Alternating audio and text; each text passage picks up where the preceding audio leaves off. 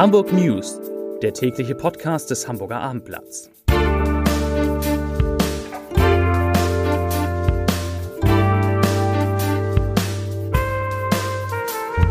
Moin, mein Name ist Lars Heider und heute geht es um eine wahnsinnige Summe, die Hapag-Lloyd an die Freie und Hansestadt Hamburg überweist.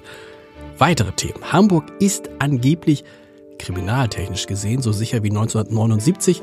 Zwei HSV-Profis müssen wegen eines Vorfalls, über den wir gestern schon gesprochen haben, hier eine hohe Geldstrafe zahlen und die Chefredaktion eines der wichtigsten Magazine von Gruner, ja, Gruner und Jahr ist geschlossen zurückgetreten. Dazu gleich mehr.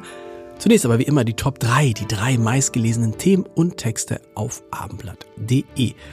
Auf Platz 3 Unfall mit Linienbus, Mann schwebt in Lebensgefahr. Auf Platz 2 Grün war die Hoffnung, ein Nachruf auf Gruner und Ja.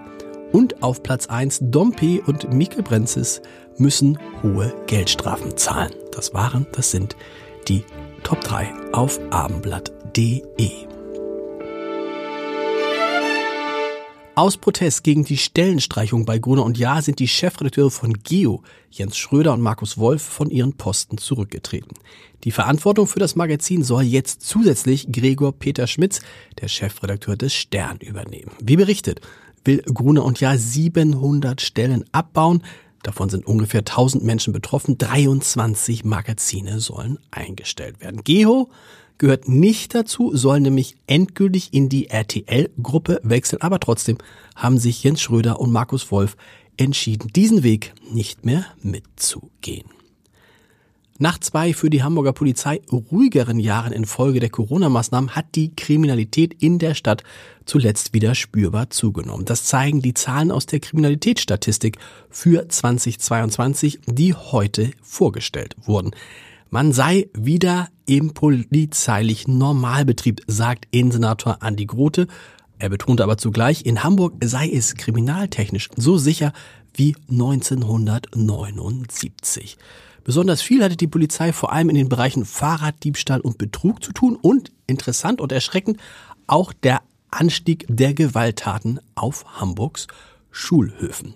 Die Gesamtzahl der erfassten Straftaten im vergangenen Jahr blieb im Vergleich zu 2019 nahezu unverändert. Sie stieg lediglich um 0,2 Prozent. Interessant ist der Vergleich zum Corona-Jahr 2021.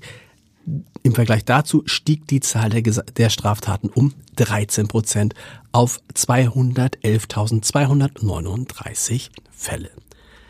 Das schwarze Peterspiel geht in eine neue Runde. Nach der tödlichen Messerattacke von Brokstedt hat sich Hamburgs Justizstaatsrat Holger Schatz gegen Kritik an der Kommunikation der Behörden der Hansestadt im Fall Ibrahim A.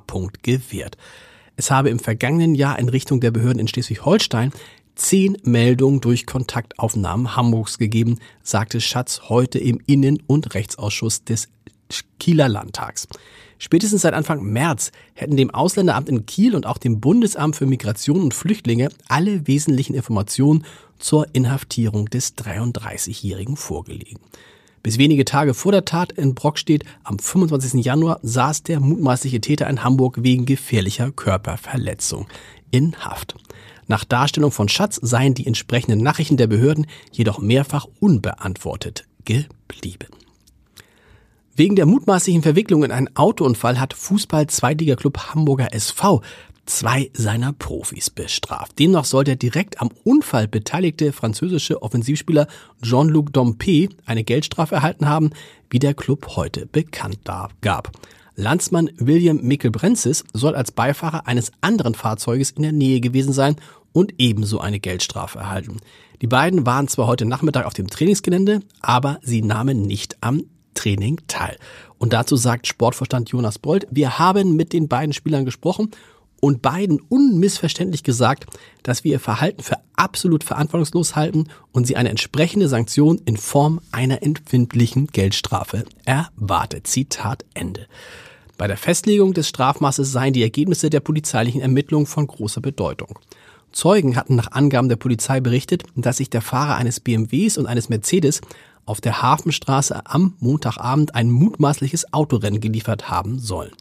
Nach Abendblattinformationen soll Dom Dompe den HSV-Verantwortlichen beim Rapport am Tag danach versichert haben, dass lediglich die nasse Straße zu dem Unfall führte und es sich nicht um ein Rennen gehandelt habe.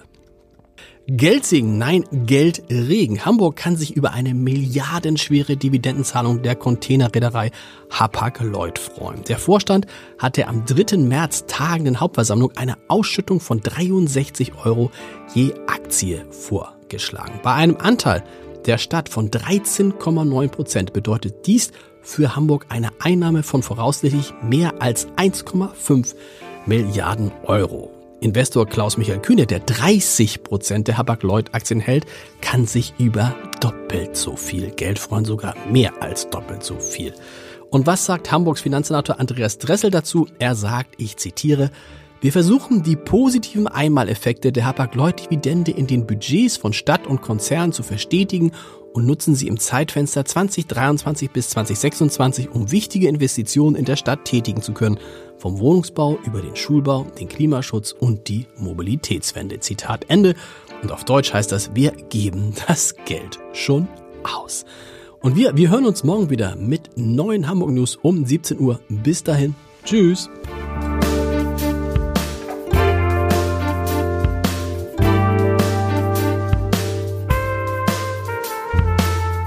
Weitere Podcasts vom Hamburger Abendblatt finden Sie auf abendblatt.de slash podcast.